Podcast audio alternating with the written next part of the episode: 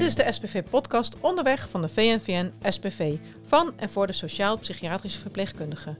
Richard Touw is SPV en hij gaat het land in om in contact te komen met zijn collega's. De SPV kom je overal tegen in de GGZ.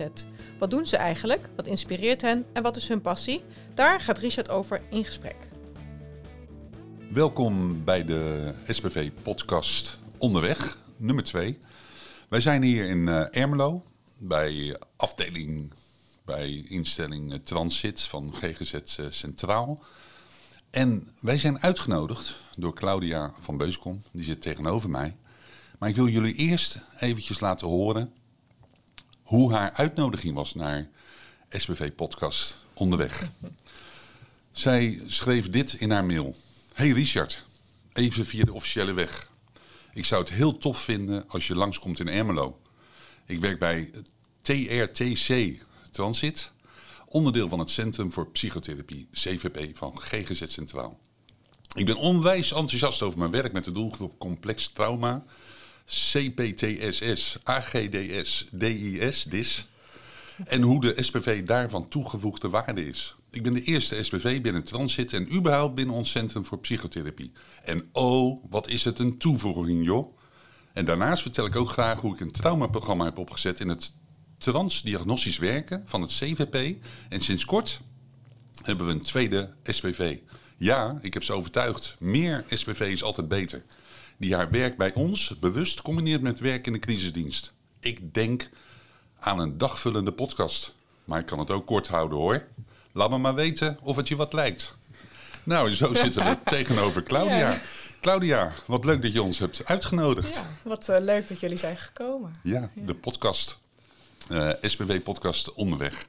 In Ermelo, bij een SPV die vrij nieuw is als SPV. September 2022 heb ik je een uh, bloem mogen geven namens het bestuur. Ja. En nou ja, het gaat over jou. Jij wil wat uh, meegeven. Jij wil aan je collega's in het land vertellen wat jouw werkzaamheden zijn. Misschien kan je nog wat over jezelf vertellen. Wie je bent, misschien waar je woont. Even een beetje beeldvorming. Ja, nou ik ben uh, Claudia van Beuskom. Ik ben 28 jaar en ik woon in Soesterberg. En ik werk sinds uh, zes jaar bij TRTC, wat staat voor Topreferent Traumacentrum Transit. Eerst als verpleegkundige in de intensieve behandeling en sinds twee jaar op ons poli. En inderdaad sinds september als SPV. Ja, sinds september als SPV. Ja. En dan is natuurlijk bij mij meteen ook de vraag van... je hebt je als verpleegkundige hier verder al ontwikkeld. Je bent, hoe, hoe, lang werk je al binnen, dit, binnen deze setting? Ja, binnen deze setting nu zes jaar. Zes jaar? Ja. En sinds een uh, klein, nou ja, klein half jaar als SPV.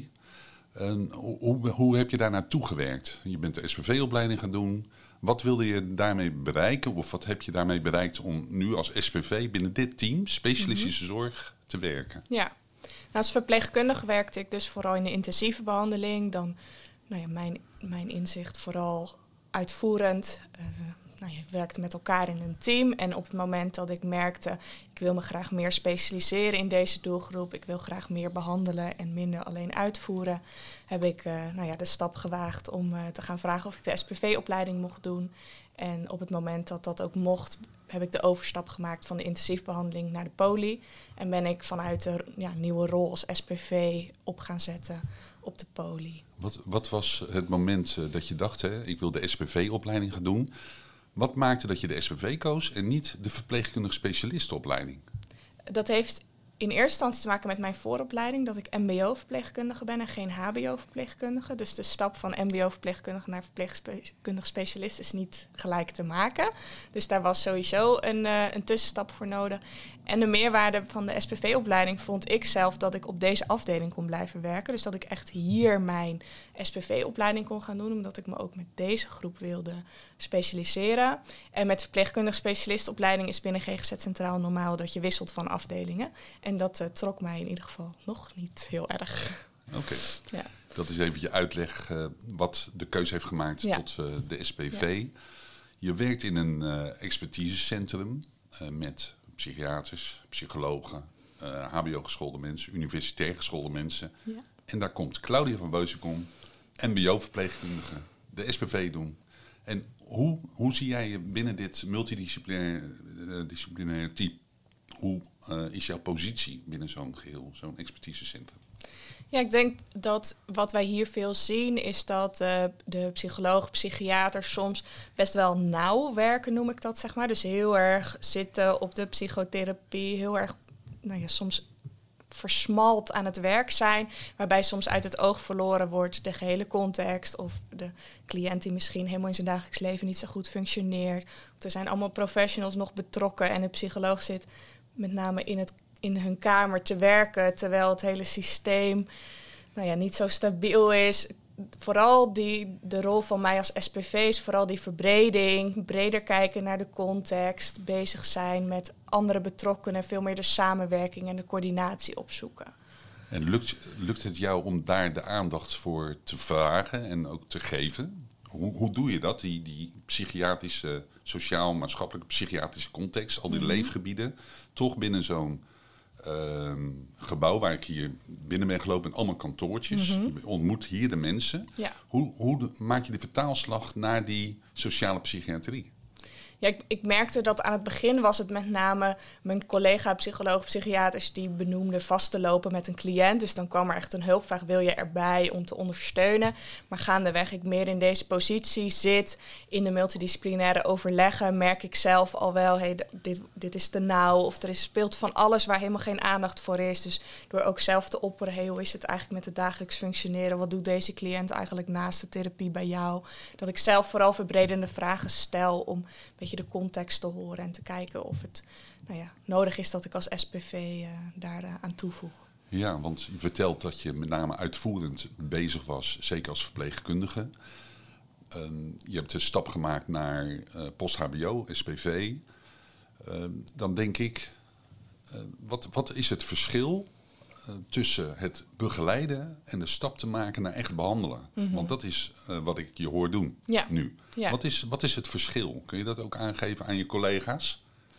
Goeie vraag.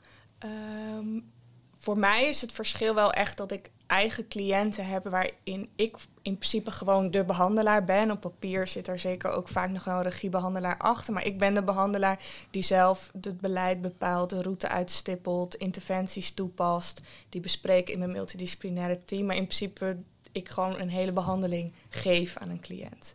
Terwijl ik eerder als verpleegkundige vooral werd, ik deed een stukje van het geheel. En natuurlijk op het moment dat ik toevoeg aan een behandeling van een collega, doe ik vaak een deelstukje. Maar ik heb ook zeker een aantal cliënten waarbij ik gewoon de gehele behandeling doe.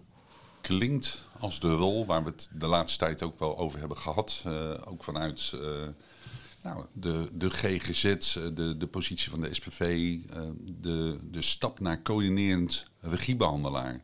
Zoals je daar nu over spreekt, lijkt het alsof je die stap maakt ook naar coördinerend regiebehandelaar. Is heb ik het dan juist? Ja, dat klopt denk ik wel. En daar zit gewoon heel erg wisselingen in afhankelijk van de casus. Bij sommige casus ben ik echt gewoon een van de behandelaren. En bij andere ben ik echt degene die het beleid bepaalt. En uiteindelijk dan wel nog even overlegt. Maar in principe mijn eigen koers daarin uh, vaar.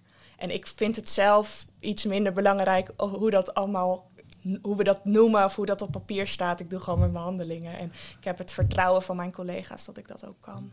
Ja, ik hoor het je zeggen en ik zie het je ook wel doen. Ja. En je zegt van nou, het gaat er mij niet om hoe het precies genoemd wordt. Maar dat is wel eigenlijk de ontwikkeling die we nu als SPV in het land hebben met uh, ook die positionering. Als wij niet noemen wat wij precies doen en wat onze functie is binnen het geheel, dan blijft die SPV ook wat onzichtbaar. Ja. Dus dan denk ik van oké, kun je het ook binnen deze context, binnen die kantoortjes, want het zijn allemaal kantoortjes mhm. waar je allemaal zit met de cliënt hoe kun je daar toch die SPV wat meer uh, gezicht geven? Ja. Ja, en ik denk, maar ik denk dat het, dat het mooie, in ieder geval hoe het hier in ons multidisciplinair team gaat, is dat we eigenlijk allemaal gelijk zijn. Dus dat je nou klinisch psycholoog bent, GZ-psycholoog, psychotherapeut, psychiater, SPV. Eigenlijk doen we heel veel allemaal hetzelfde werk. Met daarin allemaal onze eigen kwaliteiten. Dus wat dat betreft zou het mooi zijn als we ook allemaal dezelfde, uh, nou ja, op papier hetzelfde mogen heten. Als het gaat om de coördinerend regiebehandelaar. Maar eigenlijk doe ik al hetzelfde. Ja.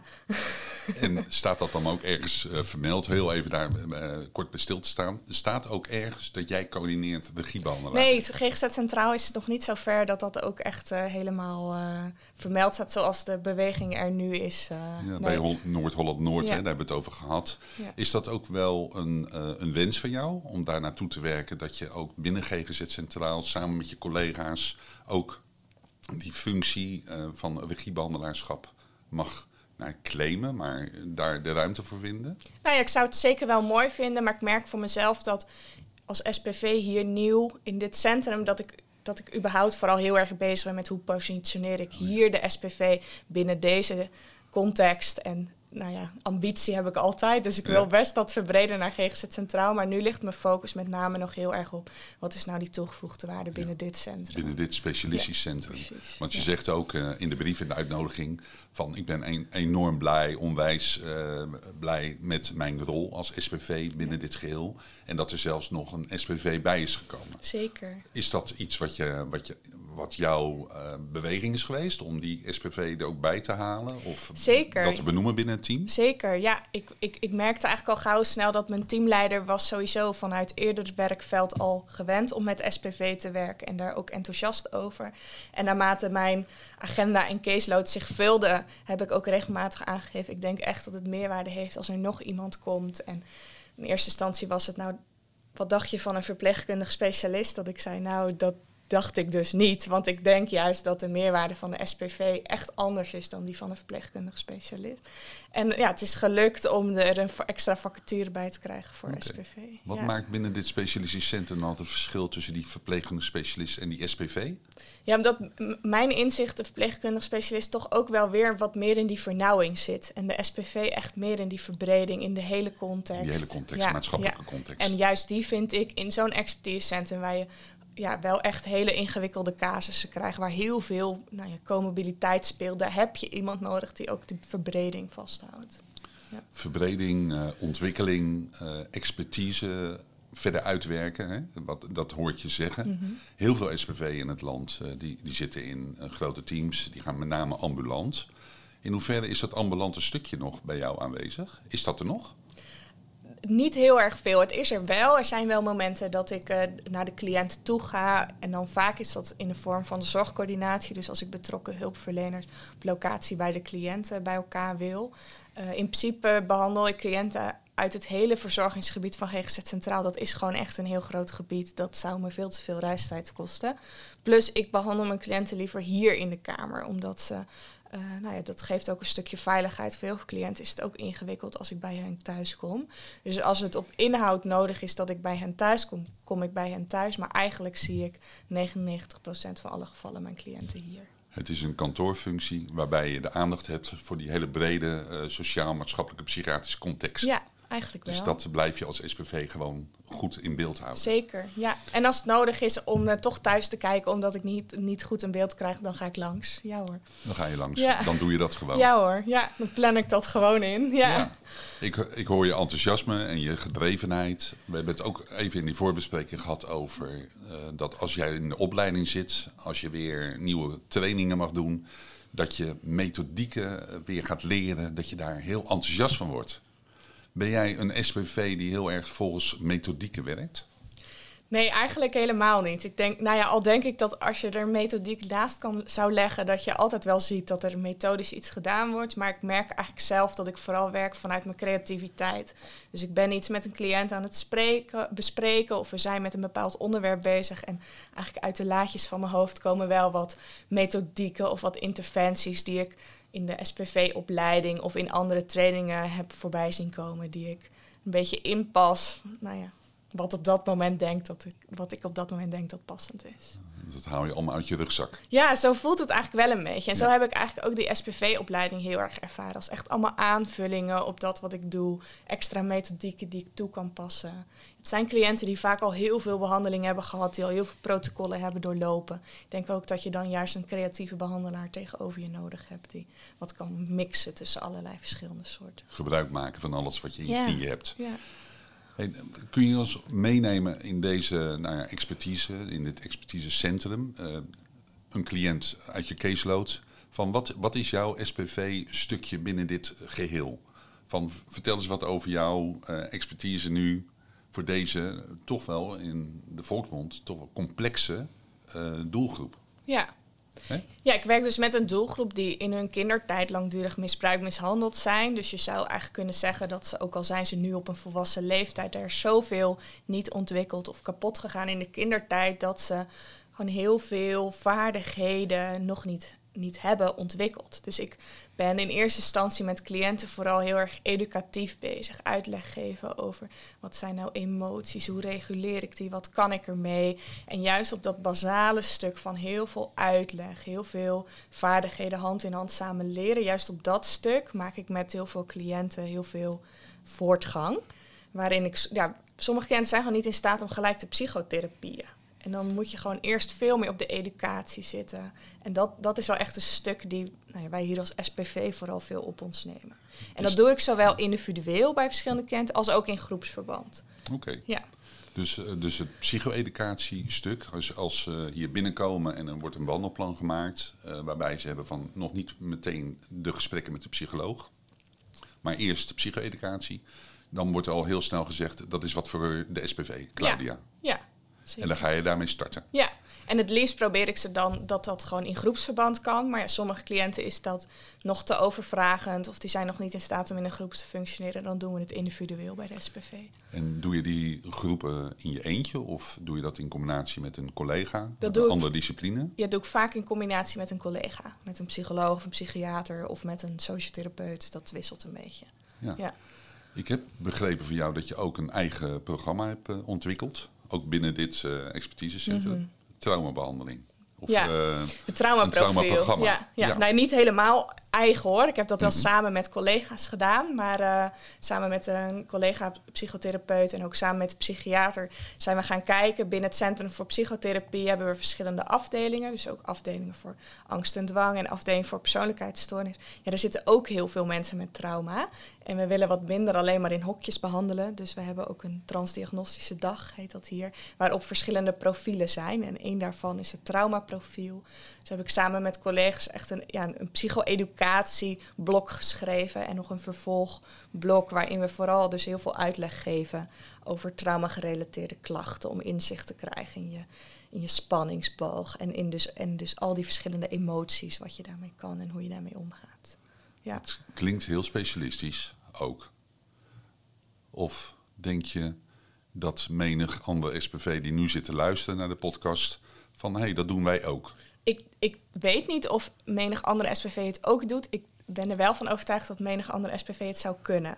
Want nou, kijk, ik heb het geschreven op basis van natuurlijk mijn kennis en verschillende theorie. Maar ik denk dat, dat elke SPV in staat zou zijn om psycho-educatie te geven over trauma.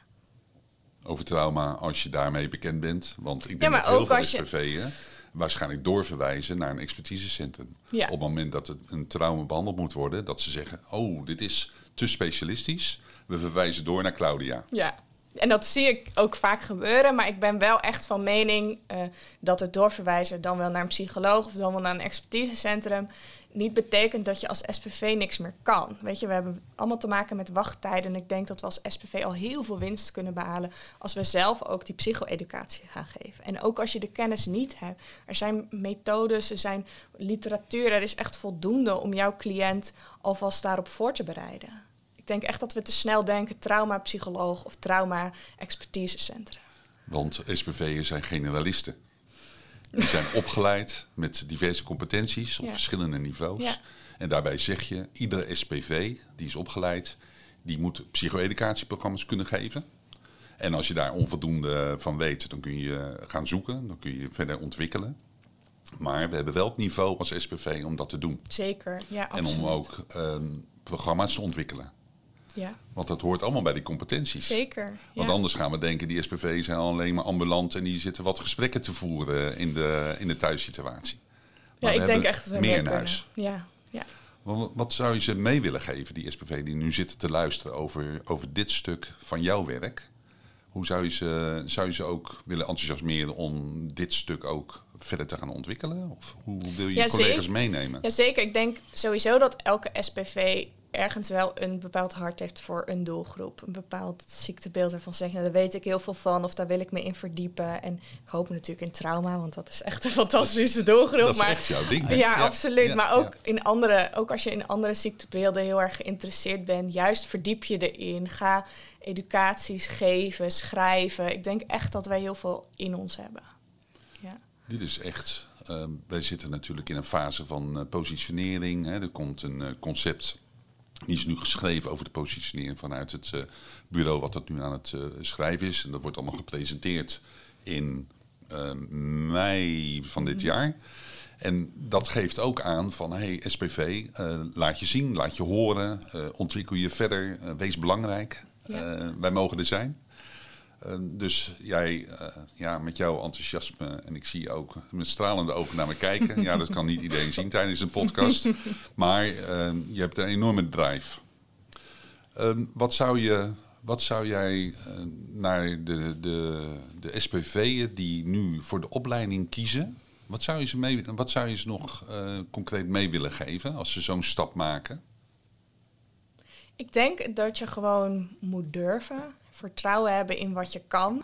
Durf je te specialiseren. Durf ook naar je eigen leidinggevende of je organisatie toe te stappen. En aan te geven van nou, ik werk hier nu als nieuwe SPV. Of ik heb de opleiding tot SPV gedaan. Ik wil dingen ontwikkelen. Of durf gewoon aan te geven wat jij leuk vindt om te doen. Waar jij je expertise in, in hebt. Om dat ook te gaan verbreden en uit te stralen. En dan krijg je op een gegeven moment allemaal specialistische SPV'en.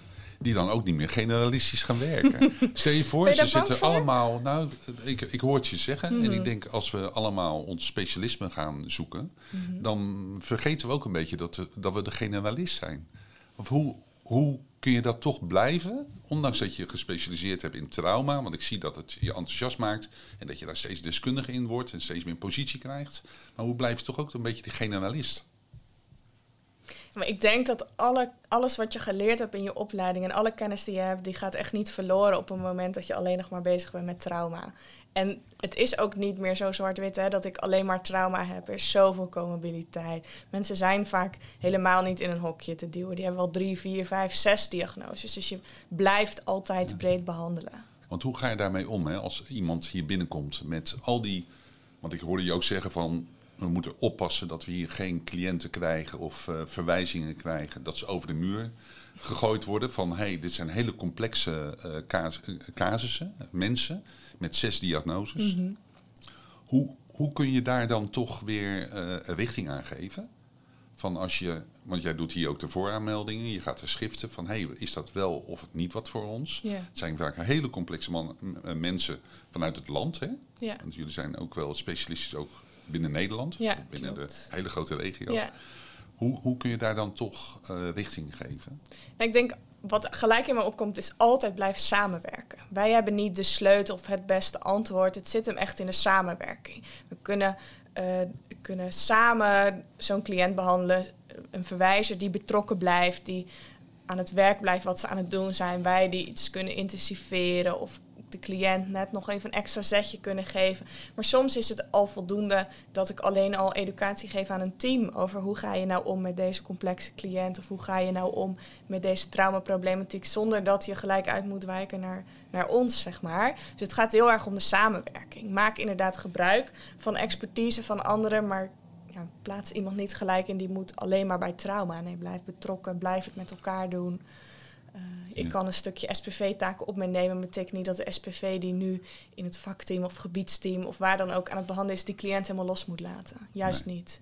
Nee. Kijk, kijk wat je ook zelf vanuit je eigen team kan doen. Zeker, Eh, en ga niet te snel en te automatisch denken, we moeten doorverwijzen. zeker. Want ze zijn vaak al geborgen hè, in, een, in een team. De bekendheid met collega's. Ja. Dus kijk wat je kan halen, ook bij jou, Ja. als traumadeskundige SPV, zeg Ja. maar. Van wat kan ik doen vanuit mijn vakteam of gebiedsteam, of nou ja, waar, waar je ook werkt. Ja. ja. Ehm, als je naar de visie en werkwijze gaat kijken, ehm, je hebt een heel programma eh, waarbinnen jij dus ook functioneert als eh, SPV. Ja. En daarbij zeg je eigenlijk van, nou, als je naar die fases kijkt, ehm, stabilisatie, verminderen van klachten en veiligheid, Is dat eh, eerst eh, waarbij ook de psycho-educatie komt kijken? Zeker. Ja. Dat is de start. ja. En daarna ga je de verwerking van de traumatische herinneringen. Dat is fase 2 binnen Ja. jullie programma. ja. En wat is, heb je daar ook een aandeel in, binnen die fase? Ik, ik richt me met name op die fase 1, dus op die stabilisatiefase. Maar ja, ik heb zelf, ben ik nu bijvoorbeeld de narrative exposure therapie opleiding aan het doen. Dus ik ben wel aan het doorleren, zodat ik ook eh, elementen van de traumaverwerking in fase 2 kan doen. Maar in eerste instantie richt de SPV zich hier met name op fase 1. En daarna ook op fase 3, hè, want die moeten we niet vergeten. hè. En fase 3 is herstel en verbetering van het sociaal-maatschappelijk functioneren. Klinkt heel erg SPV. Ja, precies. Ja, en Ja. da- daarin zag ik ook hier, toen ik hier kwam als SPV, dat we ons name richten op die fase 1. Iemand enige vorm van stabiliteit geven en inzicht en vaardigheden. En daarna de traumaverwerking. En daarna vond, nou, vond ik dat er weinig was qua nazorgprogramma. Dus ook daar als SPV zeker nog een slag te slaan van... hé, maar hoe kan een cliënt dat wat hij geleerd heeft weer gaan integreren in de, in de maatschappij, in zijn eigen omgeving. En het is niet statisch, hè? het is niet dat we 1, 2, 3 doen. Het loopt natuurlijk allemaal hartstikke door elkaar. Stukje Ja. 1, stukje 3, stukje 2. Afhankelijk van de persoon ook nog natuurlijk, hoe, Ja. die, hoe die zich ontwikkelt. Ja, ja, maar zeker ook ja, juist de elementen uit fase 3 zijn ontzettend belangrijk. En die Ja. sloegen we nog wel eens over. Ja, Ja, ja. het sociaal-maatschappelijk functioneren Ja. in al die leefgebieden. Mensen die hier de behandeling afronden, die gaan vervolgens door naar vervolgbehandeling. Vaak wel. Vaak ja. wel. Ja, Want Ja. ze zijn vaak niet helemaal klaar. nee. nee. Heb jij daar ideeën over of wensen over van hoe je, de- hoe je daarnaar kijkt? Van hey, wat voor programma of wat voor stappen zou ik daar nog in kunnen eh, meegeven? Hoe zou dat vormgegeven kunnen worden, die fase 3? Want dat- Ik heb, ik heb zelf tijdens mijn SPV-opleiding heb ik eh, mijn eindonderzoek geschreven over ons eigen nazorgprogramma. En daarin merkte ik gewoon heel erg, volgens mij had ik het iets genoemd van bruggen slaan of zo, iets in die trant. Ja. Maar je ziet heel erg, omdat wij zo'n expertisecentrum zijn met expertise in trauma en digestieve stoornissen, dat de kloof tussen onze expertise en dat wat er in het land is zo enorm is, dat een cliënt soms op het moment dat hij weer terugkomt bij de verwijzer ineens niet meer weet wat hij hier geleerd heeft. Omdat ze, iedereen zegt, ja, dit, is, dit weten we niet, of dit kunnen we niet, of dit vinden we eng. Dat ik zelf in ieder geval toen in dat onderzoek met name heb geschreven hoe belangrijk het is ook dat wij ook op het goede moment ook weer die verwijzers betrekken en het echt ook vanuit ons samen gaan doen. Van joh, dit hebben we de cliënt geleerd, dus dit zouden jullie op kunnen pakken. Dus dat wij ook echt wel nou educatie geven aan onze collega's over hoe kan je hier nu mee verder. Dus de, de collega's, dan bedoel je de SPV of eh, het team waar je naar verwijst.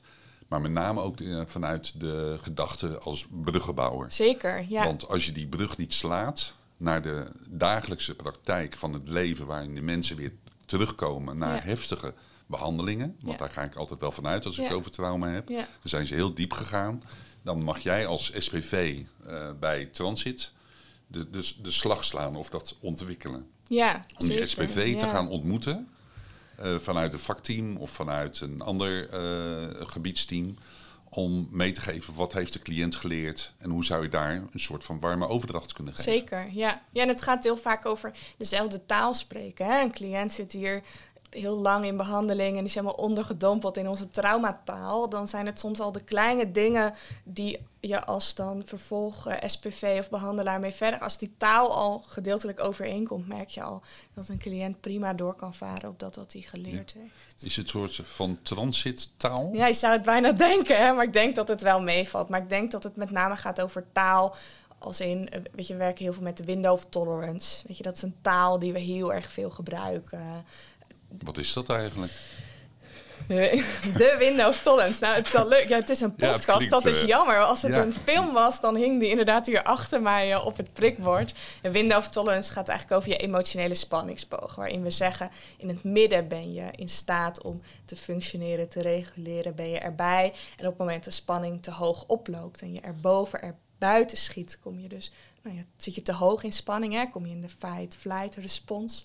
Maar de spanning kan ook te laag zijn. Kom je in de dissociatie, raak je uit contact. En we leren cliënten dus vaardigheden aan om in die window of tolerance te blijven, dus in de spanningsboog te blijven. In En- hoeverre lukt het, lukt het mensen die laag opgeleid zijn om in deze transittaal eh, mee te kunnen doen? Nou ja, daarom denk ik ook wat ik aan het begin zei. Hè? Mensen die in de groepsbehandeling zitten, die moeten inderdaad gauw aan kunnen haken bij dit soort taal. En mensen die het nodig hebben dat het iets trager gaat, die begeleiden we vaak individueel. Maar in principe de window of tolerance taal, die lukt over het algemeen wel. Ja. ja, ja. Maar het Engels, dat eh, Ja. komt steeds meer terug. Eh, ik, ken, Ja. ik ken toevallig een collega van jou, een eh, GZ-psychologe. En als ik haar spreek, dan is het heel veel Engels. Oh ja, En eh, zoek de space in je leven. en als ik dan eh, nu denk aan, aan dit soort eh, ja, betekenis geven aan bepaalde fases binnen je behandeling. En je moet de brug slaan naar de dagelijkse praktijk ergens in de volksbuurt bij een vakteam.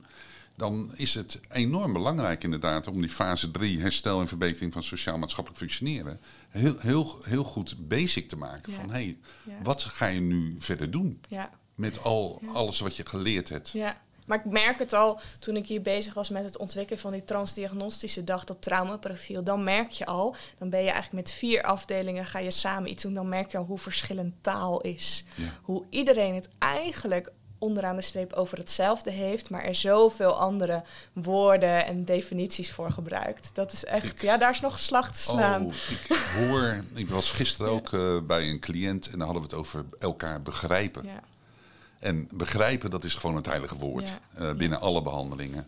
Maar met name ook als je het over eh expertisecentra hebt, eh, waar dit soort bewoordingen door de ruimte vliegen, ja, door de behandelingen heen. van hoe hou je het ook basic? Hoe, hou je, hoe blijf je met je beide benen op de grond? En hoe ga je dat vertalen naar thuis, naar de opvoeding met je kinderen? Omdat het natuurlijk, eh, ja, trauma zegt wel eh, wat je vertelde hè, over, het, eh, over het verleden, over de, de tijd dat je kind was, veel meegemaakt. Ehm, hoe, hoe neem je dat allemaal weer mee in het dagelijks functioneren? En ik zit zo tegenover je en ik denk ook dat de podcast al aardig gewoon richting een beetje het einde gaat. En dan zit er een jonge vrouw tegenover me, acht- 28 zei je. ja, 28 jaar. En dan ben je, dan, ben je bezig met eh, mensen die eh, getraumatiseerd zijn. Als jonge vrouw ontmoet je ook je, nou, mensen die eh, heftige tijden hebben gehad. Hoe doe je dat als jonge vrouw? Met nou, nog niet tientallen jaren ervaring. ja. Hoe, hoe, hoe hou je jezelf staande? Ja. Ja, leuk dat je het vraagt. Want ik heb regelmatig cliënten die in de eerste instantie een beetje argwanend zijn. Zo van zo'n jonge meid tegenover me. Soms is het ook wel een beetje krenkend, hè? Iemand op zo'n jonge leeftijd die zoveel ervaring en expertise heeft. En jij, nou ja, als je daar tegenover zit. Voor sommige cliënten is dat heel ingewikkeld. Wat mij daar heel erg bij helpt, is het altijd kunnen blijven bespreken. Dus ik bespreek het eigenlijk ook altijd met de cliënt. Hoe is het voor je dat je tegenover mij zit? Eh, en voor mezelf, ik, wij hebben hier wekelijks, soms twee keer per week, intervisiemomenten waar we ook echt heel erg goed gebruik van maken. Waarin we echt als team met elkaar ruimte geven aan wat dit werk eigenlijk allemaal met je doet. En alles wat, want ja, de cliënt heeft natuurlijk in zijn hele leven heel veel opgelopen wat op je geprojecteerd wordt. En dat, eh, dat moet je zelf ook maar zien te reguleren. Dan hebben we weer zo'n moeilijk woord, maar ook dat is de taal. ja, moet je zelf ook maar weer zien te reguleren. Dus, Ja. eh, ja. Dus daar is eh, ruimte voor binnen dit team. Zeker, ja. Want ik hoor ook door, nou ja, ik ben nu eh, wat verder gevorderd in mijn leeftijd hè, qua ervaringsjaren. En intervisie is altijd zo'n ding van waar je ruimte voor moet maken. Ja. jongens, we gaan nu plannen. We hebben het al jaren niet meer gedaan. We gaan één keer per maand intervisie doen. En dan op het moment dat er intervisie is, weet niemand een thema. Of, eh, goh, waar zullen we het eens over hebben? en Mhm. Voor je het hè? weet, Ja. ben je al een half jaar verder. Ja. En jullie eh, lukt het binnen dit expertisecentrum om twee keer per week dus eigenlijk ruimte en tijd te maken voor intervisie. Ja. Hoe is, hoe is dat dan? Wordt het heel persoonlijk? Ja. Ehm, ja, het zit hier gewoon standaard, zit het al in je weekplanning, staat standaard in je agenda. En ja, op het moment dat je gewoon bij collega's merkt dat iedereen openheid geeft hoe dingen voor ze is, ja, de- op met elkaar creëer je een veilige sfeer dat je inderdaad ook persoonlijke dingen bespreekt. Want ook wij merken dat ik kan ook getriggerd raken door iets wat een cliënt zegt of iets kan heel dichtbij komen. Ja, als ik dat allemaal maar op blijf kroppen en mee naar huis neem, ja, ga ik er last van hebben. En dan ben ik nu 28, maar dan ben ik waarschijnlijk zo klaar met deze carrière. Ga ik niet lang volhouden. Dus ja, het lukt ons om de veiligheid te krijgen binnen het team om ook echt persoonlijke dingen te kunnen bespreken. En Ja, weinig onderwerpen worden uit de weg gegaan. Ik denk dat alles bespreekbaar is. Nou, ik denk dat de collega's die deze podcast van jou gaan horen, uh, dat, ze, dat ze het mooi vinden welke woorden je hiervoor gebruikt. Hè? Dat het wat zegt over jouw team. De mensen met wie je die intervisie doet. Uh, omdat je het werk ook doet met mensen die getraumatiseerd zijn. Dus je moet goed bij de les blijven. En goed jezelf ook op orde houden. Ja, het gaat echt, en daar hebben we het ook regelmatig over. Het gaat over zelfzorg. Hoe hou je jezelf op de been? En het zijn inderdaad verhalen van wat mensen meegemaakt hebben. Helaas heb ik ook cliënten die nog steeds in onveiligheid zitten. Ja, er zijn zoveel thema's waar je ook zelf mee moet dealen. Het is zo belangrijk dat je dan je collega's weet te vinden. Ja. ja. De collega's weet te vinden, intervisie doen. Ja. Maar verder ook wat ik je hoor, hè, methodieken. Uh, je wil jezelf verder ontwikkelen. Ja. Je wil als SPV steeds meer de positie verder verhelderen. Uh, dat het vanzelfsprekend is om in zo'n expertisecentrum de SPV gewoon als collega te hebben. Dat het geen psycholoog en psychiaters hoeft te zijn, maar dat je ook echt ook aan het behandelen bent. Mm -hmm. Dat is denk ik de stap die heel veel SPV ook uh, nodig hebben. Ja. Om te kunnen zeggen, wat, wat doe ik nou precies ja. binnen mijn team? En wat uh, hoort bij mijn functie als SPV? Ja. En volgens mij heb je dat wel helder gemaakt uh, vandaag in deze tweede podcast. Mooi. Van de SPV-podcast Onderweg. Heb jij bij deze afronding van deze podcast in Ermelo, bij GGZ Centraal, nog een laatste, nou, een laatste mededeling, een laatste, uh, ja, iets wat je mee wil geven nog aan onze beroepsgroep? Nou, ik denk dat ik met name mee wil geven als laat trauma je niet gelijk afschrikken. Denk niet gelijk, dat kan ik niet, of dat is te moeilijk, dat moet naar de psycholoog, of gelijk al, dat moet iemand verwerken. Maar ga met het cliënt het gesprek aan. Hè. Kijk waar iemand last van heeft. Kun je iemand al dingen leren om er meer grip op te krijgen? Kun je uitleg geven? Dus ga ook echt kijken wat jij met de cliënt kan toevoegen. Want daar heeft hij uiteindelijk, als het wel toegaat naar verwerking, of als iemand wel doorverwezen wordt, alleen maar profijt van eigenlijk neem de tijd en ruimte om naar het verhaal te luisteren. En ja. kijk wat je daarmee kan doen. Zeker. Voordat je het automatisch eigenlijk over de schutting gooit naar een expertisecentrum. Ja, of samenwerking zoekt met het expertisecentrum. Ja, hè? Ook als je niet over de schutting wil gooien, maar als je merkt ik wil samenwerken, weet dat je echt ook zelf al heel veel kan. En desnoods bel je ons om te vragen, goh, wat kan ik allemaal doen? Kun je me helpen? Ik wil met alle liefde uitleg geven. Dit is een hele mooie, ja. want tegenwoordig willen we allemaal heel erg vanuit je eigen organisatie de muren eromheen zetten. Mm -hmm. We willen het allemaal zelf doen. Maar eigenlijk zeg jij, Claudia van Beuzenkom, hè, bij Transit, van uh, maak gebruik van elkaar, zoek elkaar op. Uh, brugfunctie, zowel vanuit het traumacentrum naar de vakteams, naar, naar, de, naar, de, naar de dorpen, naar de uh, steden, maar ook andersom. Ja. Zoek Claudia van Beuzen, kom op. SPV bij Transit. Hey, dankjewel dat we hier waren. ik vond het heel mooi om naar je te luisteren. En heel veel succes hier bij Transit om de SPV nog verder neer te zetten. Dankjewel. Dit was weer een aflevering van de SPV podcast Onderweg. Wil je ook in gesprek met Richard? Nodig hem dan uit door een e-mail te sturen naar podcast.vnvn-sbv.nl. Vergeet streepje niet. Ja, wij zijn de SPV. Hey, hey. Hey, hey. Ja, wij zijn de SBV.